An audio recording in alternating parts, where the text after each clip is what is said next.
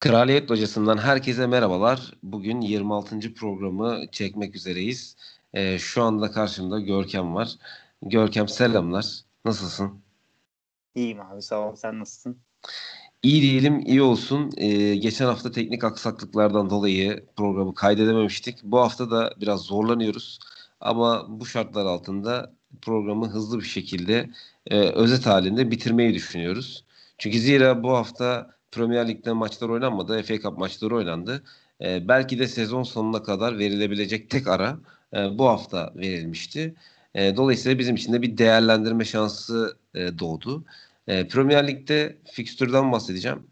E, fikstür biraz karışık. E, oynanan maçlar, oynanan maç sayıları takımların birbiriyle eş şu anda. Hem Boxing Day hem e, pandemi dolayısıyla ertelenen maçlar yani Covid-19 vakaları dolayısıyla ertelenen maçlar hem de pandemi fikstürü araya girince muhtemelen sene sonuna kadar böyle çarpık bir fikstürle gidecek e, sezon. E, bunun dışında hatta bir haber de vardı. Hafta içerisinde 13 Ocak çarşamba günü yani bu çarşamba oynanacak Aston Villa Tottenham karşılaşması bu tedbirler dolayısıyla ertelendi. Onun yerine aynı güne Tottenham'a e, daha önce oynayamadığı Fulham maçı koyuldu. E, dolayısıyla da Fulham'ın Cuma günü oynayacağı maçı Cumartesi ertelendi. Böyle böyle bir dizi ertelemelerle sezon devam edecek.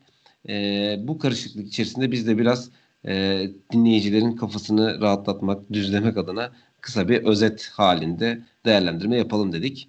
E, ligin lideri şu anda Liverpool görünüyor. Ama belli ki gizli lider Manchester United zaten önümüzdeki haftada karşılaşacaklar hafta sonunda pazar günü. E, bu maçı da en son değerlendireceğiz Görkem'le beraber. E, Görkem istersen e, takımların genel olarak e, değerlendirmesiyle şöyle kısa kısa giderek e, devam edelim. Sonrasında e, oyunculara birkaç tane e, değiniriz. Birkaç oyuncuya değiniriz özür dilerim. E, sonrasında da Liverpool, Manchester United öngörüsüyle bitiririz diye düşünüyorum. Ben e, gizli lider Manchester United'la başlamak istiyorum. Sen de okeysen. Uyar. Uyar Uyar. O zaman e, şöyle. Sadece gizli lider olarak kalacaklar. Bunu da belirtmek istiyorum. Liderliği yükselemeyeceklerini e, ima ediyorsun ama bunu tabii pazar günü hep beraber göreceğiz. E, belki de hani e, sürpriz bir galibiyet çıkacak orasını bilemiyoruz. Liverpool'un da bir düşüşü var. E, Manchester United neyi... deplasmanı var hafta içi. Ha, bir daha Burnley deplasmanı var. E, göreceğiz işte hani e, ben Manchester United'dan zaten beklenenin üzerinde bir performans gördüğümüzü düşünüyorum. Bunun da sebebinin daha doğrusu e, bunu sağlayan şeyin e, birçok hocanın kaçırdığı, Soskayer'in başardığı bana sorarsan e, rotasyon olduğunu düşünüyorum.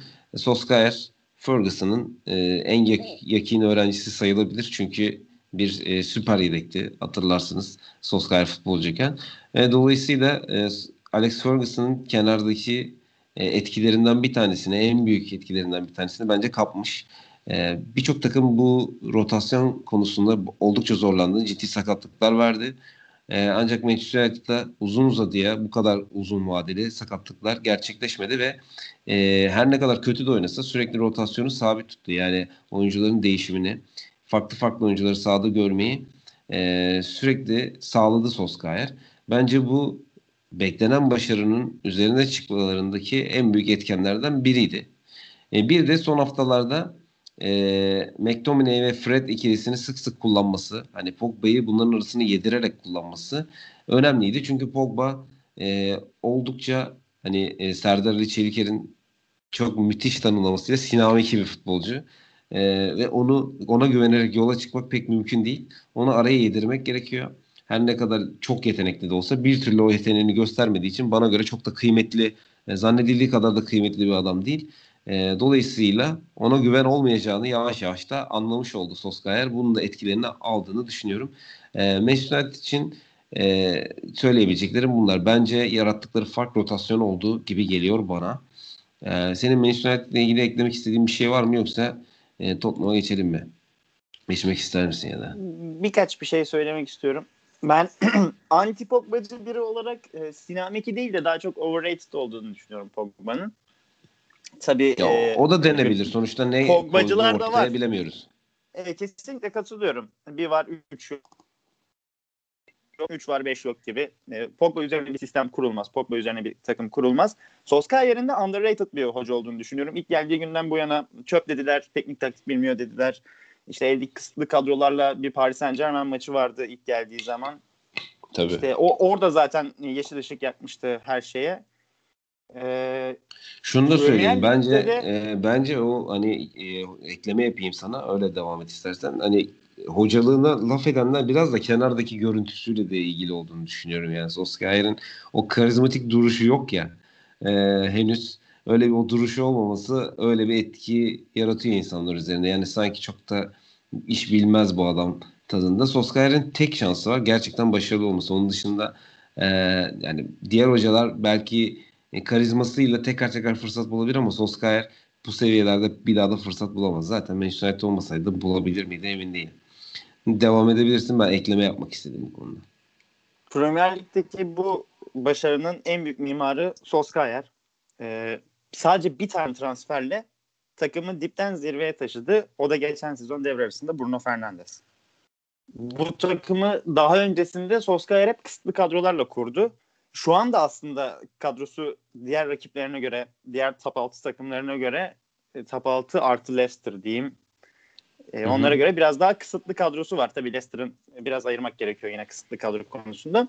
Ama işte geçen sezon devre arasında Fernandes transferiyle birlikte takımı sürekli yukarıya taşıdı Solskjaer. İnişte çıkışlı bir performans sergilese de en nihayetinde işte şu anda günümüzde gizli lider konumuna geldi. Bu bile zaten Manchester United için çok büyük bir başarı. Tahtı sallanan hocalardan biriydi Solskjaer.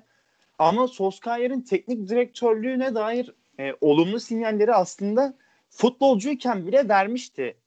Çünkü e, Ferguson söylüyordu yanılmıyorsam. Hani e, maçın son dakikalarına doğru Ole Gunnar Solskjaer yedek kulübesindeyken maç içerisinde ne olup ne bittiğini gözlemleyip Sir Alex Ferguson'a dair ufak notlar falan veriyormuş. Bunu Ferguson söylemişti. Bir yerde okumuştum diye hatırlıyorum. Yani bu da zaten geleceğe dair potansiyel veriyor. E, sürekli de nöbetçi golcü, yedek futbolcu gibi olduğu için yedek kulübesinden de sanırım daha farklı bakış açısıyla sahayı izlemiş, gözlemlemiş ve kendisine yıllar yıllar öncesinden aslında bir deneyim kazandırmış. Bu da şu an e, bunun meyvelerini almasına sebep diye düşünmekteyim. Kesinlikle katılıyorum. Bu Manchester United'ın şu anda e, Premier Lig'de Liverpool'la beraber liderliği paylaşan tablosunda en önemli etken bence de Solskjaer. Bruno Fernandes'i tabii ki yaban atmıyoruz. Çok önemli bir oyuncu. E, ancak diğer oyunculardan da aldığı verime baktığımızda e, gerçekten Solskjaer'in e, en önemli etken olduğunu söyleyebiliriz. Ben de sana bu konuda katılıyorum. E, buradan Tottenham'a geçelim. Tottenham dediğimde aklıma e, direkt Kane geliyor. E, ardından da tabii ki Heung-min Son geliyor. Bu ikili durdurulamaz, durdurulamaz hale geldi bu, bu e, periyotta özellikle. E, biraz Mourinho'nun da etkisi tabii e, biraz e, hafif kaldı tabii ki bayağı bir Mourinho'nun da etkisiyle beraber Kane başka bir e, oyuncuya dönüştü. Kane e, klasik pivot e, işte golcü karışımı bir oyuncuyken bir anda işte aynı maç içerisinde hem false nine oynayabilen hem komple forvet oynayabilen hem pivota dönüşebilen hem e, asist yapan bir e, oyuncuya dönüşen e, mutanta evrildi bir anda. E, yani bu periyotta da çok ciddi bir şekilde Tottenham'ı öne attılar diye düşünüyorum. E, sıralamada dördüncü sırada olsa da Tottenham ciddi e, periyotları var. Hani dört maç üst üste puan kaybettiler. İşte son maç e, Leeds karşısında 3-0'lık galibiyetlerinden önce. E, o, o arada bir iki galibiyet almış olsalar hatta sadece bir mağlubiyet yerine bir galibiyet almış olsalar bir üst sırada olacaklardı. Dolayısıyla ki e, Leicester ve Liverpool'dan maç eksikleri var. Manchester United'la beraber 16 maçları var. Yani e, önemli bir performans gösterdiklerini düşünüyorum. Manchester United ve Tottenham e, hocaları Solskjaer ve yani Mourinho e, daha sezonun başın yeni başlarken hani gidici acaba bunlar gider mi? Hangisi önce gider? E, tartışmaları vardı ortada. Ancak ikisi de gösterdi ki hocanın etkisi e, bir anda takımın e, gösterdiği potansiyelden çok daha yukarı çekebiliyor takımlarını. E, bu Mourinho'nun başarısı da tabii Kane ve Son da onun için çok önemli iki silah. E, bu iki silahı da kullandı. Oyuncularla ilgili istatistiklere hani e, takımları konuştuktan sonra geldiğimizde zaten hem Bruno Fernandes az önce Manchester ile ilgili konuştuğumuzda e, örnek verdiğim hem de E, Kane Son'la ilgili de daha detaylı birkaç istatistik vermeyi düşünüyorum. Tottenham'la ilgili senin söylemek istediklerin var mı? Çok kısa iki istatistiği hemen vereyim abi. Harry Kane bu sezon Premier Lig'de 16 maç, 10 gol, 11 asist. Bu bir center for. 10 gol, 11 asist. Heung-Min Son 16 maç, 12 gol, 5 asist. Zaten bu asistleri birbirlerine yapıyorlar. Orası da ayrı bir dipnot. Tabii. Ee, ve Harry Kane 27 yaşında e, inanılmaz bir oyuncuya dönüştü. İnanılmaz bir oyuncuya dönüştü dememdeki sebep az önce belirttiğin şeyler. E, bu adamda 10 numara yeteneği, 10 numara pas yeteneği var. Yani e, bu 10 numarayı mevki olarak söylüyorum. Yani forvet arkasındaki pas yeteneği, e, 9 numaradaki son vuruş yeteneği, aynı zamanda 1.88 boy var. Kane'deki tek olmayan şey e, atletizm bence. Ama yani bu da e, pivot santrfora göre çok atletik bir özellik. Yani mesela bir Jamie Vardy'ye göre atletizmi yavaş ancak e, standart bir pivot santrfora göre de atlet bir oyuncu. Ki zaten. Harry, Harry Kane'de atletizm o kadar da önemli bir unsur değil. Çünkü öyle bir getirileri var ki götürüsü pek de önemli değil.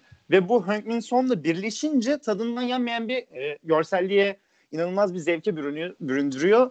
Jose Mourinho'nun da e, takımı biraz bu iki oyuncunun üzerine kurması tabii ki çok ciddi avantaj. Lakin e, Wolverhampton maçında 3-5-2 formasyonunda bu ikiliyi kullanarak biraz harcadı bu ikiliyi ve maçı da nitekim. Ancak e, Mourinho bunlardan ders çıkarır diye düşünüyorum. O da kendince tabii denemelere devam etmek durumunda. Neticede sadece Kane ve Son'la ilerleyemeyeceğini o da farkındadır diye düşünüyorum. Bu transfer sürecinde de e, belki de takviye yapacaktır. Hani transferle ilgili konulara pek e, girmiyoruz ama bir tane konu var ki ona ilerleyen dakikalarda geleceğiz Upamecano konusuna. E, şimdi istersen Tottenham'dan City'ye doğru ilerleyelim. E, Manchester City sezona açıkçası hayal kırıklığıyla başladı. Hatta ben de bir yani e, sezon başındaki bir programda hani Guardiola'nın B planı olmayışıyla ilgili bir eleştiride de bulunmuştum. Bayağı Ancak salladı. Bayağı bir sallamıştı. Guardiola'ya Ancak bayağı salladı.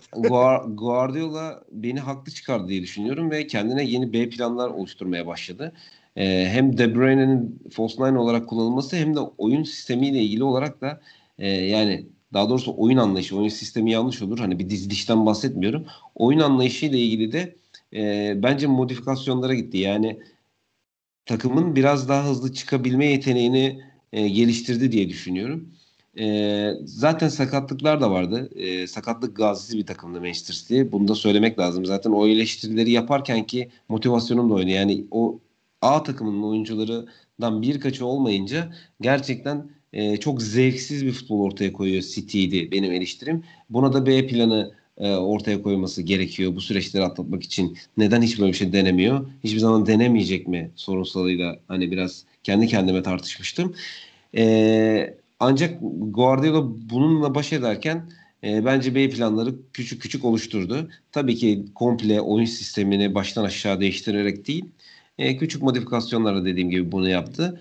E, kayda değer bir gelişme oldu ki Foden'ı da son maçlarda e, biz burada hani Siva'nın yerini dolduramaz diyorduk ki dolduramadı başka bir rolde e, denklemin içine kattı. Bu Guardiola'nın kendini küçük küçük değiştirmesi onları bence yarışta önemli bir yere e, getirdi. Her ne kadar 5. sırada da olsa City e, 29 puanı var ancak e, Liverpool'dan 2 maçı eksik. Tottenham ve e, e, Manchester United'dan da bir maçı eksik e, şeklinde e, yer alıyor 29 puanla. Liverpool'un da 33 puanı var. Yani e, iki maçını kazandığı takdirde Liverpool'un üzerine çıkabilir. Dolayısıyla Guardiola'nın e, olayı iyi toparladığını düşünüyorum. Bu sakatlıklardan sonra da e, biraz daha form tutacağına inanıyorum açıkçası Manchester City'nin. Sen ne dersin? Manchester Manchester City'nin sürekli yukarıya geleceğini söylüyordum zaten. 8. Evet. sırada olduğu zaman da bu normal bir şey tabii ki. Bunu öngörmek de normal. E, Manchester City şöyle yani bir lig sıralaması tahmininde bulunurken sürekli oraya Manchester City gelecek. Sürekli ilk ikiye gelecek. işte ilk dörde gelecek. Orayı zorlayacak diyorduk ama Manchester City ve Guardiola gelemeyiş hikayesi gösteriyordu bize. E, son zamanlarda yaptıkları reaksiyonla geliş hikayesine doğru döndürdüler bunu ve beklentileri e, olumlu yönde bekleyen insanları yanıltmadılar. E, bunun böyle devam edeceğini düşünüyorum. Nitekim o eksik olan iki maçın da oynadığı zaman zaten 32'sinden de galibiyetle ayrıldığı takdirde 35 puanla Liverpool'un da önüne geçiyor aslında puantaj evet. olarak. Hani e, maç eksiği ve puan oran orantısıyla konuşuyorum bunu. E, ben Manchester City'yi her halükarda 2-2'ye yazıyorum şartlar ne olursa olsun. E, ek olarak da şunu söylemek istiyorum. Premier Lig bu sezon e, ekstra keyifli puan durumu olarak. Çünkü Liverpool geçen sezonki gibi uçmadı. Uçamıyor. Manchester United yıllar yıllar sonra zirveye kafasını sokuyor. Tottenham Mourinho yıllar yıllar sonra zirveye kafasını sokuyor. Leicester 2016 modunu açmış durumda. Arsenal yok. Şaşırmıyorum. Oraya da geleceğiz. Chelsea beklentileri tam tersi yönde çıkartıyor. Oraya da geleceğiz. Lampard'a da geleceğiz. Southampton çok güzel bir sürpriz. Mükemmel yapıyor. bir performans. Mükemmel Tebrik etmek bir performans. lazım. Ee, yani şöyle bir ilk ona baktığımız zaman zaten 33 ile 26. Sadece iki maç var. Mükemmel. Kesinlikle. Gerçekten mükemmel. Bu Premier yani, Ligi, işte Premier Lig bu. Kesinlikle işte Premier Lig bu noktasındayız. Tek eksik hakikaten taraftar. Yani bunu e, biz Premier Lig programı yapıyoruz diye söylemiyorum. Çünkü ben e, Kaos Futbolu programında da varım. E, podcast'inde de varım. O podcast'te e, sık sık Türk futbolundaki garabetten bahsediyoruz. Yani maçların sıkıcı olduğundan. Yani sıkıcı olsa sıkıcı deriz. Hakikaten çok keyifli geçiyor. Hani bizi dinleyip de maçları takip edemeyenler varsa hakikaten tavsiye ederim. Her hangi maç olursa olsun takip etmeleri onları e, keyifli dakikalar geçirmesini sağlayacaktır diye düşünüyorum. E, buradaki Premier Lig övgümüzden sonra e, Premier Lig övgümüzü e, katlayan, katlatan daha doğrusu Liverpool. Çünkü Liverpool e, normalde e, farkı açıp gidebilirdi bu sezon. E, bence sakatlıklar onları engelledi. E, bu konuyla da ilgili düşüncelerimi söylemiş olayım. Çünkü e, Van Dijk takım için en önemli oyuncu diyebilirim. E, ben sezon başından itibaren hani Liverpool'un e, çok düşük viteste ilerlediğini, ilk Leeds maçından itibaren ilerlediğini, o maçta dahi çok rahat bir şekilde 4-3 kazandığını o maçı. E, Leeds'in bütün varını yoğunu ortaya koymasına rağmen e, o şekilde kazandığını söylemiştim. E, Liverpool'un genel olarak da hani bu düşük viteste bile bu ligi e, zirvesinde yer alabileceğini e, sonrasında da vitesi yükseltip farkı açacağını söylemiştim ancak sakatlıklar hakikaten çok ciddi noktalarda geldi. Hani Van Dijk'ın üzerine bir de Joe Gomez'in hani stoper ikilisinin ikisini birden kay- kaybetmesi takımdaki dengeleri hakikaten bozdu. Hem altyapıdan e, oyuncular hem genç oyuncuları stoperde hem de e, kadroda var olan orta saha oyuncularını stopere çekerek Fabinho Henderson gibi oyuncuları stopere çekerek net bir tandem yaratmaya çalışıyor şu anda. Sezonun geri kalanı için Liverpool. Belki de bir transfer gelecek orasını da bilmiyoruz. Belki orta sahaya bir transfer konuşuluyor. Renato Sanchez Lille'den e, konuşuluyor. O, e, orta sahada yer alan Henderson ya da Fabinho'dan birini oraya denemeye çalışıyor. E, belki bu denemeler transferin e, akışını belirleyecek. Orasını bilmiyorum ama e, Liverpool bence yine de ne olursa olsun sezonu e, şampiyon halde tamamlayacaktır. Bunu söyleyebilirim. Hani bu geri kalan bütün bu sakatlıklar, bütün bu garhavetlere rağmen e, bence yine de nispeten rahat bir şekilde yani bu kadar sakatlık ve e, soruna nispeten rahat bir şekilde şampiyon tamamlayacaktır diye düşünüyorum. E, bilmiyorum yanılır mıyım ama e, nedense buna çok net inanıyorum Görkem. Yani Liverpool şampiyon olabilir ama puan farkı çok fazla olmaz. Geçen Yok puan farkı gibi bir olay olmaz. Yok geçen sezon imkansız gibi bir şey oldu şu anda ya. Evet. Ee, bir de stoper konusuna değinmek gerekirse Liverpool bu sezon tam 11 farklı stoper tandemiyle sahaya çıktı. Buradan Jurgen Klopp'e yeniden bir selam göndermek istiyorum ve ben mesaj iletmek istiyorum. Şimdi değilse ne zaman Ozan Kabak transferi yapılacak? E, belki de Ozan Kabak Liverpool'a çağrı olacak. Yani orası hakikaten e, bir kara delik dediğim gibi. Belki orta sahaya bir takviye, belki stopere. Ama bana sanki Renato Sanchez'i alıp e, Fabinho, Matip e, ikilisiyle devam edeceklermiş gibime geliyor. Çok skandal bir hareket olur. Fabinho Yanlış bence çok kötü bir stoper. Mükemmel yani, bir futbolcu. Çok iyi bir ön libero, kötü stoper. Haklı olabilirsin. Bir şey diyemiyorum. Ben sadece tahmin yürüttüm. Belki de mantıklı olan stoper almaktır. Onu kararlar ve sonuçları bize gösterecek yani. Abi diyebiliriz. Henderson Fabinho ikilisi de gözlerim ka- kanatan bir ikili. Gerçi bu gözler Harry Kewell ve Hakan Balta ikilisini gördü stoperde ama olsun yani. De... aynen. e, Liverpool'a şans diliyoruz artık. Bu dakikadan sonra bu kadar şanssızlığın üzerine herhalde biraz daha fazlası olmaz e, diye temennilerimizi iletip e, kara delik Arsenal'a doğru geçelim diyorum ben. Ee, Arsenal şansı Arsenal'a mı dilesek? asıl şansı Arsenal'a mı dilesek Arsenal şansını değerlendirebilir mi yine de emin değilim.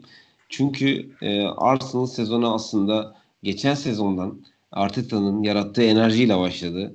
Fena da başlamadı.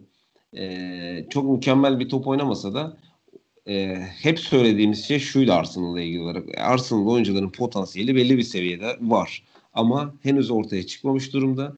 Oynaya oynaya kazana kazana ortaya çıkabilir maksimumları da çok üst düzey değil. E, bu şekilde ilerleyip hani kendilerini ilk 5'te ilk 4'te yer edinip birkaç transferle belki geri dönebilir Arsenal yavaş yavaş top 6 hani bunu dalga geçmek için söylemiyorum. Yavaş yavaş top 6 takımlarından aşağıda bir yerde yer almaya başladı son son yıllarda. imaj olarak özellikle. Hem sonuçlar olarak hem imaj olarak. Belki o imajı geri kazanır e, diye düşünmüştük ama Arteta e, denemelerine devam etti. 3-4'ücünü bozdu. Tekrar e, oyuncuların yerlerini değiştirdi. E, Aubameyang'ı forvet, sol kanat derken yavaş yavaş oyuncuların da güvenini kaybetti ve e, ihtiyacı olan e, o genç isyanını e, yakaladı. Kimlerle? Emil Smith Rowe, Martinelli, Saka ve bence ben nedense Lacazette'i de koyuyorum oraya. Yani e, çünkü o da hakikaten son 3 haftada 3 galibiyet getiren oyunda o 4-2-3-1'e dönüş ve isyan eden bir hali vardı Arsenal'ın. Ee, orada bence etkili oldu. Ama tabii bu nereye kadar gider? Ben çok emin değilim. Ee, Arsenal'ın artık net bir şey belirleyip, net bir strateji belirleyip, net bir taktik belirleyip bunun üzerine sonuna kadar gitmesi gerekiyor. Olmadığı yerde değişikliğe gidip ki Arteta bence aslında bunu yaptı ama öncesinde iyi giden düzeni bozarak hata yapmıştı. Um, umarım e, bu dakikadan sonra şu an işleyen düzenin üzerine koymaya çalışır. Yeni e, oyuncular, yeni elemanlar koymaya çalışır. Tıpkı Soskayer gibi diyorum. Bir gönderme de yapayım dedim Görkem. Emil Smith Rowe çok kritik bir konu. E, bu son 3 haftalık süreçte en çok göze batan ve en çok e, sıçrayış yapan genç futbolcu. Ve Alexander Lacazette tabii ki yeniden doğdu. Saman Alevi gibi parladı son haftalarda. Bu ivme e, ilaç oldu Arsenal için. 3'te 3 ile gelme bu araya 3'te 3 ile girmeleri çok iyi oldu. Bunun devamını getirebilirler mi? Bekleyip göreceğiz. Ya Arsenal'da şöyle ya transfere girmeden edemeyeceğiz Arsenal'la ilgili. Çünkü e, gelmesi Takım gereken istiyor tabii ki kesinlikle takım istiyor. Bir ikincisi gönderilen, gönderilecek, gönderilmeye çalışan futbolcular çok kritik, çok karışık. Mesela Mesut Özil, Sokratis e, ve Saliba. Saliba kiralandı Nice. Evet. Şimdi şöyle ben e, Saliba ile ilgili tweet de atmıştım. Burada da söylemek istiyorum. E, az stoperin Rob Holding olduğu yerde.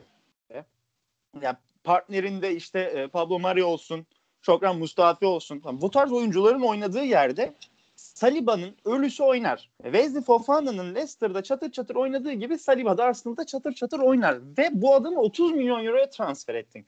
Arteta Saliba ile ilgili şunu söyledi.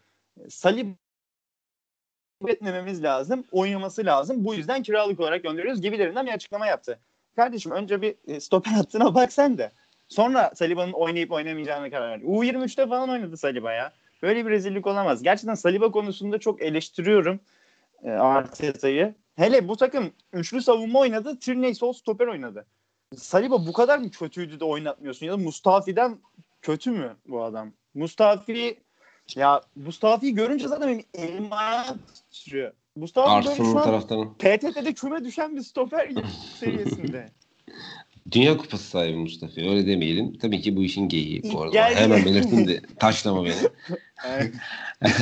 ee, İlk geldiğinde de çok iyiydi bu arada. Yani 2016-2017 sezonu değildi ama o kadar. Biraz Mustafa Mustafa e, Arsenal'ın transfer anlayışındaki yanlışlığı gösteren transferlerden bir tanesi. Hani düşüşe geçmesi beklenen e, oyunculardan yani nasıl oynayacağına karar vermesi lazım Arsenal'ın ki ona göre transferler yapsın.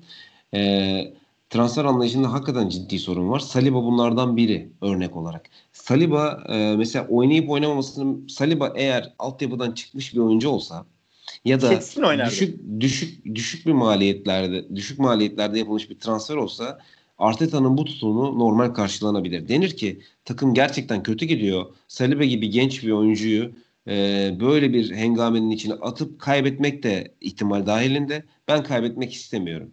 Tabii ki 30 milyon verdiğin oyuncu zaten 30 milyon euro değer biçmişsin. Bu değerde bir oyuncuyu e, bu kadar parayı veriyorsan gidip Arsenal'ın o dediğin gibi saydığın isimlerin e, içerisinden formayı kapıp alması gerekir. Eğer almıyorsa sen transferi yanlış yapmışsın demektir. Burada Saliba kötü bir oyuncu. Saliba bunu hak etmiyor demiyorum. Belki örnek veriyorum Bayern Münih, Manchester City bu transferi yapıp kenara koyabilirdi ama Arsenal'ın böyle bir lüksü yok. Artık bunu kavraması lazım Arsenal camiasının. Buradan sesleniyorum yani Arteta e, bu işleri son veren, bu işlere son veren hoca olur diye düşünmüştüm ben açıkçası. Daha net, daha doğru transferlerle ilerler diye düşünmüştüm. Çünkü Arsenal'ın doğru transferlerle ilerlemesi halinde bile başarının gelme olasılığı yine de çok yüksek değil. Yavaş yavaş toparlanma e, ümidi doğacak. Sadece doğru transferlerle. E, nitekim bunu yapmak zorunda. E, umarım Arteta ya önemli bir ders olmuştur bu 3 haftalık periyottan önceki süreç. Çünkü baş aşağı gitmeye başlarsınız. E, mesela Everton, Arsenal e, bu 3 maçlık 3 3 e, maçlık üst üste galibiyet yani Chelsea ile başlayan süreçten bahsediyorum. Önce Everton'a yenilmişti. Everton maçında Arsenal kötü oynamadı ama Everton da sağlam bir takım. Ee, Southampton'la karşılaştı. Berabere kaldı. Fena bir oyun oynamadı. Southampton'da yani önemli bir takım, ciddi bir takım. Bu sene yükselişi de olan bir takım. E, Burnley'de oynuyorsunuz. Burnley e, her an sürpriz yapabilecek bir takım. E, dolayısıyla birdenbire bu üç maçlık fikstür çok ciddi rakipler gibi gözükmese de sizi baş aşağı götürebiliyor. E, dolayısıyla yapmanız gereken şey çok sağlam e, bir kadro oluşturmak. Yani takım ilk 11 vesaire bundan bahsetmiyorum. Bir kadro oluşturmak. Bu da zaman alan bir şey. Önce ilk 11'e oturtmanız ardından bunu devamını getirmeniz gerekiyor. Aslında Arteta bunu yaptı. Sonra elindeki bu düzeni bozdu e, alternatif yaratacağım diye o ana plana yeni oyuncular eklemesi gerekiyordu bence. Bundan vazgeçti. Umarım ders almıştır. Bence almıştır diye düşünüyorum yani. Ben de ee, ümit ediyorum. E, şunu da eklemeden geçemeyeceğim. Holding'e ve Mari'ye değer katmadığı da e, değer kattığı da yatsınamaz bir gerçek.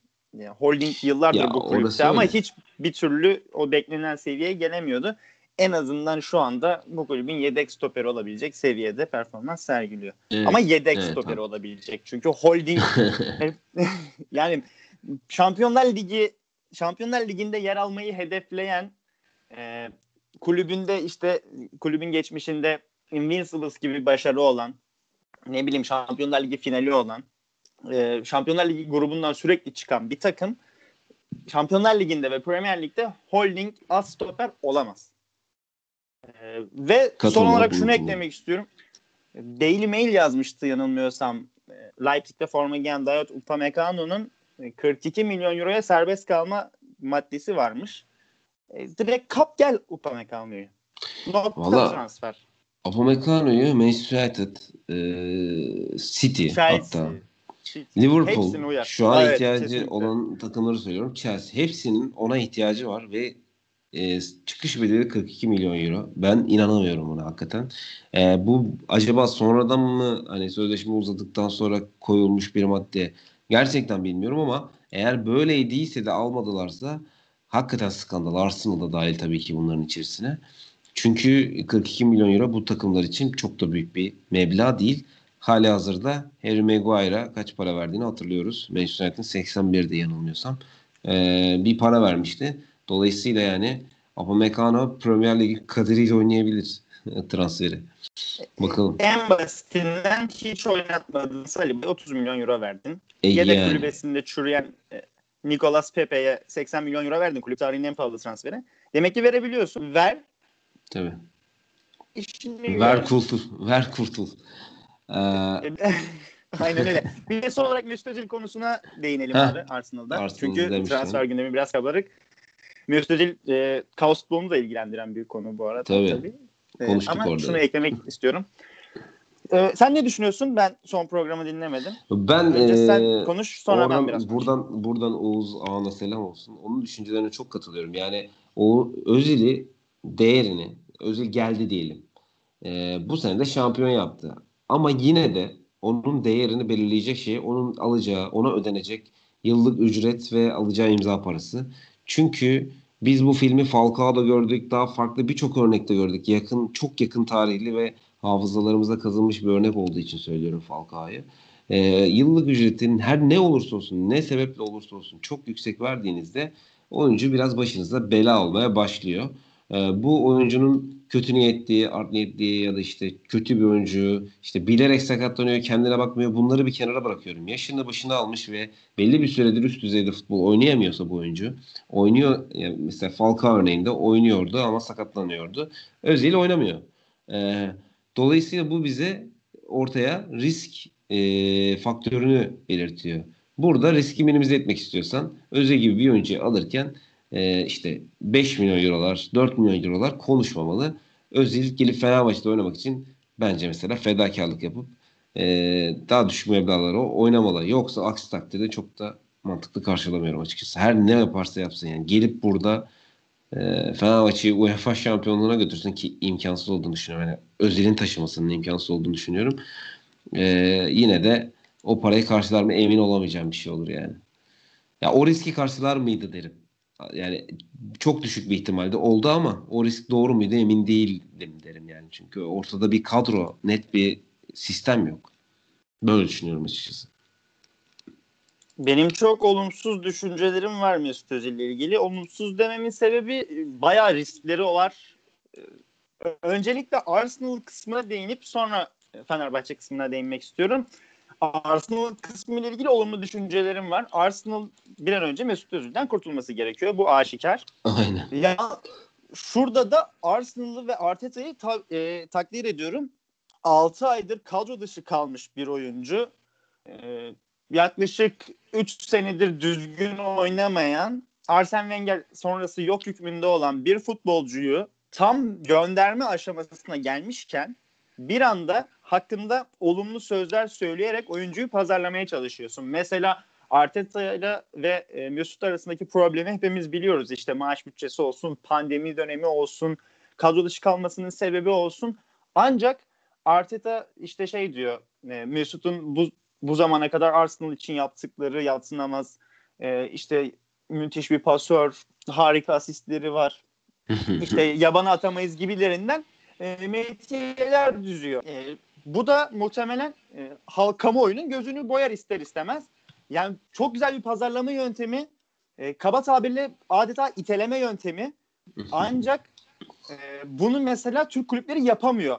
Yapması gerekiyor. Çünkü bir oyuncuyu elinden çıkarmak istiyorsan ki Mesut'un sözleşmesi olsaydı bu bonservis de e, bonservis getirisi de elde ettirebilirdi sana. Örnek veriyorum Galatasaray Mbaye Cagney'i pazarlamak istiyorsa çöp demek yerine Süper Lig tarihinin en fazla gol atan futbolcusu diyerek pazarlamaya çalışması gerekiyor. Yani buradan bu tarz bir e, mesaj Arteta'nın bir artısını Arteta'nın bir artısını ortaya koyayım diyorsun. İyi iyi oyuncusunu pazarlıyor. Arsenal'ın bu sezon yaptığı en iyi şey olabilir Mesut Özil ile ilgili tutun, e, takındığı tavır.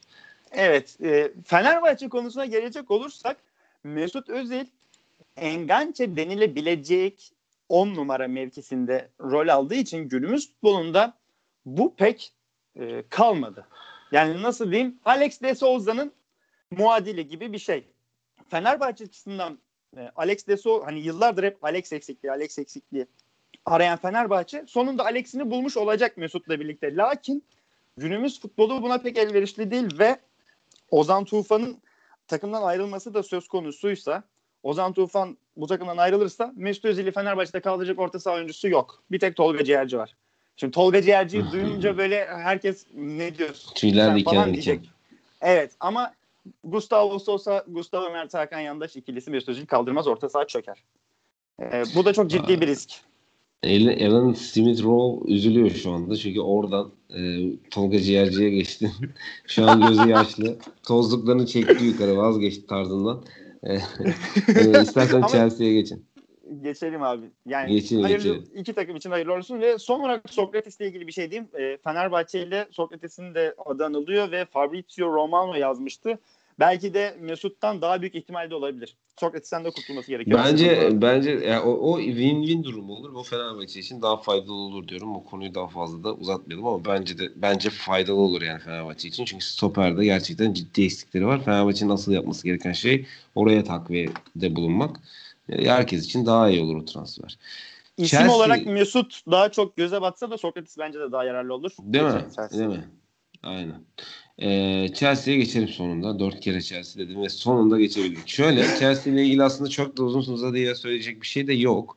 Ee, sezona başlarken hani Lampard'ın denemelerinin fazlaca olduğunu, kadronun çok da planlı ortaya konmadığını, e, ortaya kalan kadronun hani kıymetli, e, işte fiyat performans olarak yüksek e, oyuncuları bir araya toplamak, kaliteli oyuncuları bir araya toplamak olduğunu Chelsea'nin transfer stratejisinde söylemiştik. Lampard deneme yanılma yolu yöntemiyle e, değişik değişik e, sistemlerde denedi bu oyuncuları.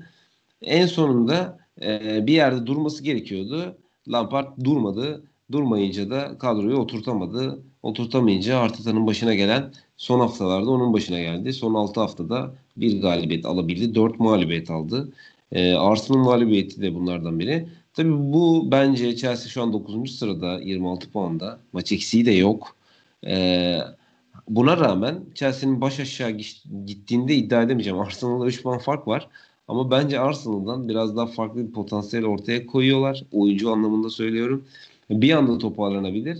Lampard kadro kalitesinden kendi... ötürü mü bunu söylüyorsun abi? Evet evet kadro kalitesinden ötürü.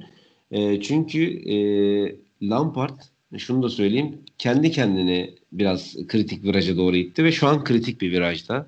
Birkaç maç eğer toparlamazsa e, kendisi için tehlike çanları çalar. Zira Chelsea'de hoca değiştirmek diğer ekiplere göre çok daha hızlı gerçekleşir. Dolayısıyla onun için tehlike çanları çalmaya başladı bile. E, umarım kontrolü kaybetmez ve toparlar. Çünkü Lampard'ı kenardan izlemek keyifli. Ortaya çıkardığı genç oyuncuları izlemek keyifli. E, Mason Mount'u özellikle kastediyorum. Abraham'a değil e, tırnak içerisinde söyleyeyim. E, Ciro'yu sahaya davet ederek lafı da sözü de sana atıyorum. E, Tolga Ciğerci'den Frank Lampard'a geçiş yaptığımız bölümde sana evet. katılıyorum. Ve Mason Mount'un sözleşmesi yenilenmişti yanılmıyorsam geçen hafta. Çok olumlu bir hamle. Ve şunu eklemek istiyorum. Edward Mendy son zamanlarda biraz düşüşte o Kepa'dan ilk kaleyi aldığı zaman böyle Chelsea'de artık kaleci var. Chelsea'de artık kalede kaleci var dediğimiz hmm. zamanlarda daha fazla dikkat çekiyordu ama son haftalarda e, bana böyle pek az kaleci olacak seviyede güveni veremiyor. Ki nitekim de hani e, bakıyorsun rakiplere Arsenal, Leno, Liverpool, Alisson, City, Ederson. Bu isimler gözümün önüne gelince şu an e, kafadan ilk aklıma gelenleri söyledim. Bu seviyede bir kaleci değil Mendy ve Chelsea'nin geçmişinde de Peter Cech gibi bir efsane, e, Thibaut Courtois gibi bir kaleci varken Mendy çok sırıtıyor. Ne bileyim biraz belki absürt gelecek belki gelmeyecek ama Fernando Muslera olsa mesela şu, şu takımda şu kalede daha yararlı olur diye düşünmekteyim. Muslera'yı alsınlar diye söylemiyorum. O metafor olarak söyledim.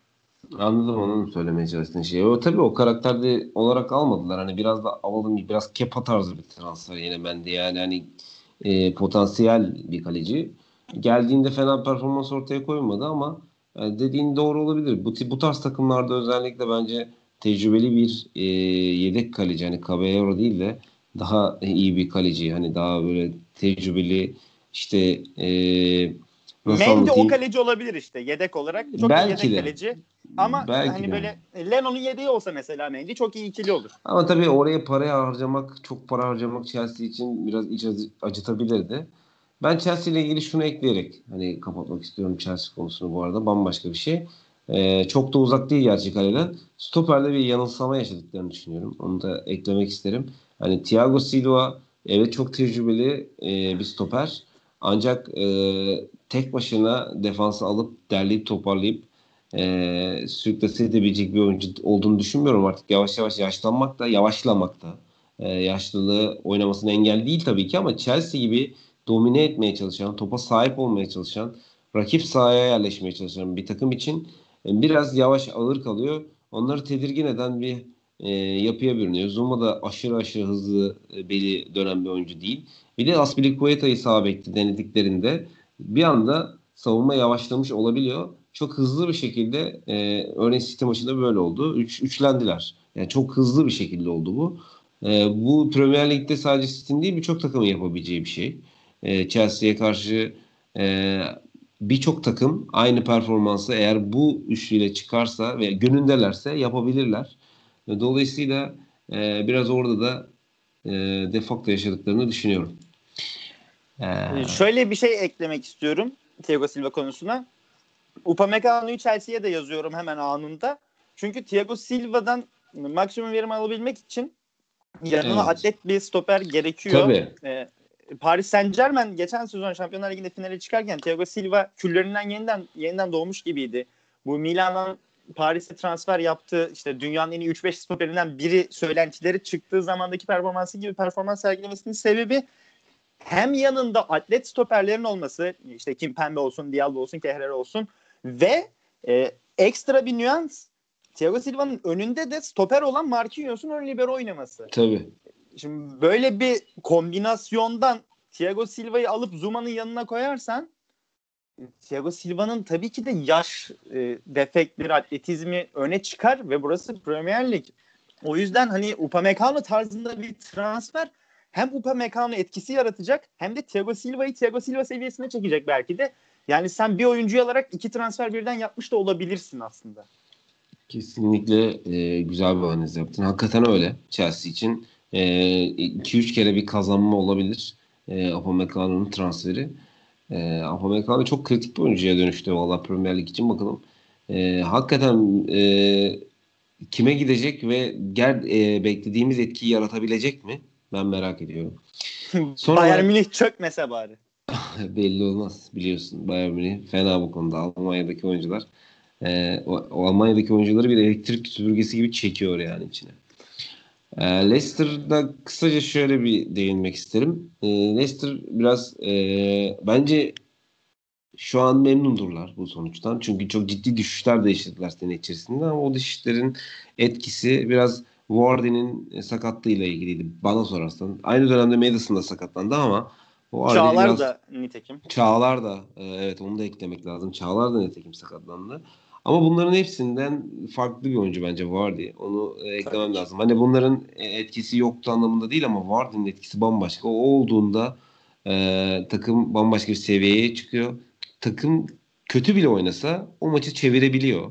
E, yani sadece Vardy'nin yaptığı bir hareketle olmuyor bu ama ortaya koyduğu enerji çok önemli. Hani atanın ve tutanın iyi olacak e, tabirindeki bu atan iyi Vardy kesinlikle. E, bence çok Leicester'ın yarısı diyebiliriz yani. Vardı Tutan da iyi şu Michael. Tutan da iyi zaten Leicester'da. Zaten sonuçlarda bunu gösteriyor. Yani Leicester bana sorarsan bu 17 maçlık periyodunda 3. sırayı hak edecek çok da bir oyun oynamadı. Yani Tottenham onlardan daha parlak bir performans sergiledi bana sorarsan yani. Ama e, işte e, sonucu almayı bilen bir takım olduğunu da gösteriyor. Winner kulüp da Winner burada açtı. Etkisi, Kesinlikle. Kesinlikle Ward'ın etkisi yatsınamaz diye düşünüyorum. Çok çok kesinlikle katılıyorum Jamie Vardy özelinde ve e, o üçlemeye bir dördüncü ek yapmak istiyorum. Endidi. Endidi sakatlığı da Leicester'da çok kritik bir etkendi. Leicester sürekli sakat olan kadrolarla e, galip geldiği için dolayısıyla 32 puana bir şekilde kendini yükseltti ve 3. sırada yer alıyor. Endidi'nin yokluğunda da yıllardır oynamayan Mendy ve Amartey falan oynadı. Yani bunlar da evet. yatsınamaz gerçekler. Jamie Vardy böyle e, daha da formunu arttırdığı sürece bambaşka bir Leicester izleyebiliriz ki Cengiz de sakat Leicester'da. Cengiz'in de bu takıma sürekli bir oldurtmaya çalışıyoruz zaten Cengiz'i inşallah oturtacağız. Cengiz de geldiği zaman tadından yemez bir Leicester, Leicester izleyebiliriz. İnşallah ya. şampiyon olurlar tabii. Benim destekçim Leicester ben bunu geçen hafta da açık iki hafta önce. Ama işte 25. programda 25. bölümümüzde açıklamıştım. Ortalık karıştı. evet. Ee, yani Leicester e, tabii ki yani Türk taraftarlarının daha farklı bir şekilde izlediği bir takım. Ee, önemli iki oyuncumuz orada oynuyor. Parlak iki oyuncumuz orada oynuyor. Ee, umarım başarılı olurlar oyuncular. Ee, Mustafa İzzet kat... orada oynamıştı bir ara. Geç. En kötü ihtimalle lige hani Mustafa İzzet kadar renk katsınlar. Bence o da kafi. Çağlar kattı ama umarım bir an önce sağlıklı bir şekilde geri döner. Ee, ben oyunculara dönmek istiyorum. Oyuncu istatistiklerine dönmek istiyorum bu süreçteki e, sonuçlar ışığında.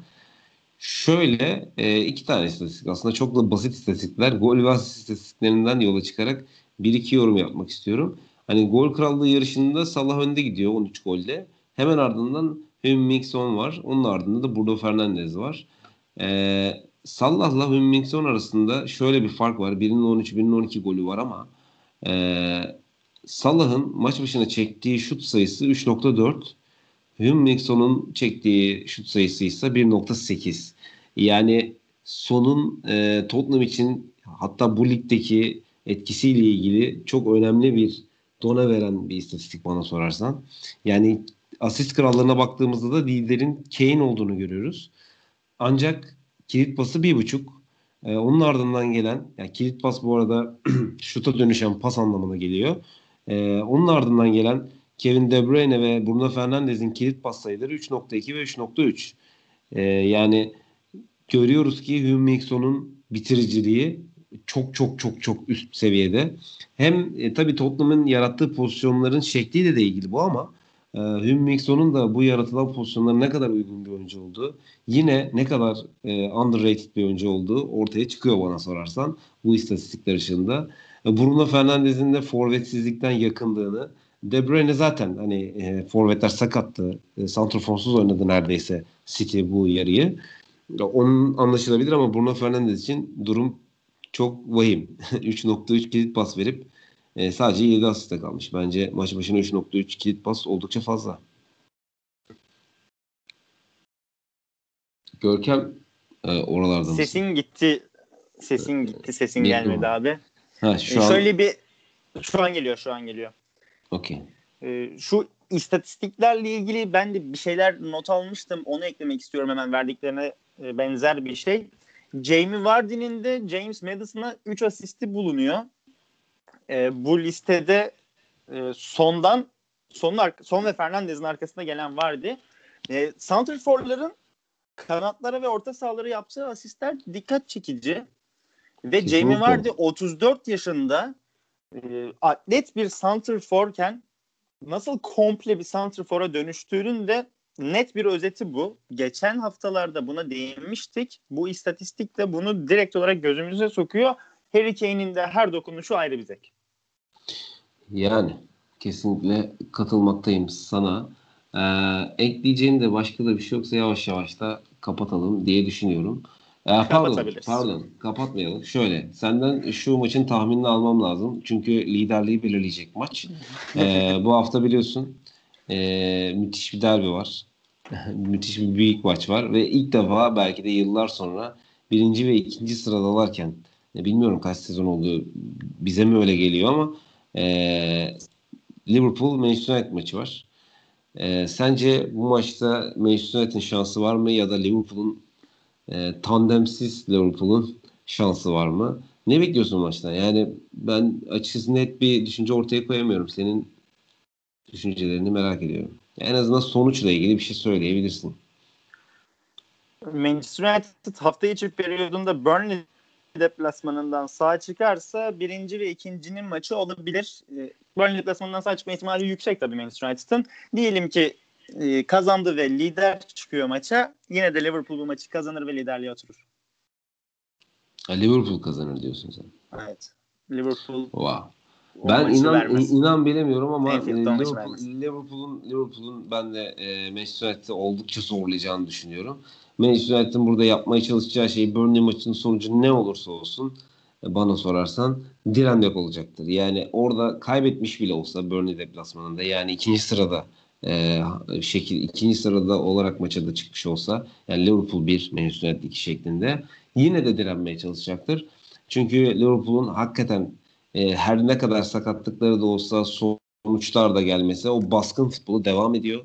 Rakipleri boğan futbol devam ediyor. Southampton karşısında biraz zorlandılar. Hani taktiksel anlamda çok güzel bir taktikle sahaya çıktı Southampton. Ee, Alexander Arnold'un üzerine kuran, oradan oyun kurmasını engelleyen bir yapıyla çıktı. Ama tabii ki bana sorarsan orta sahadaki yumuşaklık da orada etkiliydi. Uzun çıkamadı Liverpool. Alisson da Buna saçma bir- sapan hatalar yaptı. Yani hatalar da e, artıyor tabii ki takım birbirine güvenemedikçe, e, düzen oturamadıkça. Ama bu özel bir maç. E, bu maçta ben de Liverpool'u bir adım önde görüyorum. Her ne kadar Manchester United top 6 maçlarında fark yaratsa da e, Onu ekleyecektim. Tam. Solskjaer'in Solskjaer'in sevdiği stilde bir maç olsa da Liverpool bu maçı bir şekilde kazanmayı bilirdi. Pazar günü e, yanılmıyorsam 6.30'da benim önümdeki saat 6.30 doğruysa e, kış saati işte bilmem ne hatası yoksa e, 6.30'da e, Liverpool Manchester Manchester United maçını izlemeye herkesi bizi dinleyenlere davet ediyoruz. Maçtan sonraki günde güzel bir e, üçlü şekilde muhabbet ederiz diye düşünüyorum. Oğuz da aramıza katılır. Oğuz'a da buradan selamlar olsun. Görkem teşekkürler. Üçlü, üçlü yayın yapmaya da uzun zaman oldu. Umarım Liverpool Manchester United maçına yakışır bir üçlü program yaparız haftaya. İnşallah. Bizi dinleyenlere de sana da çok teşekkür ediyorum. Ben de Ee, teşekkür ederim. önümüzdeki hafta görüşürüz. Hoşçakalın.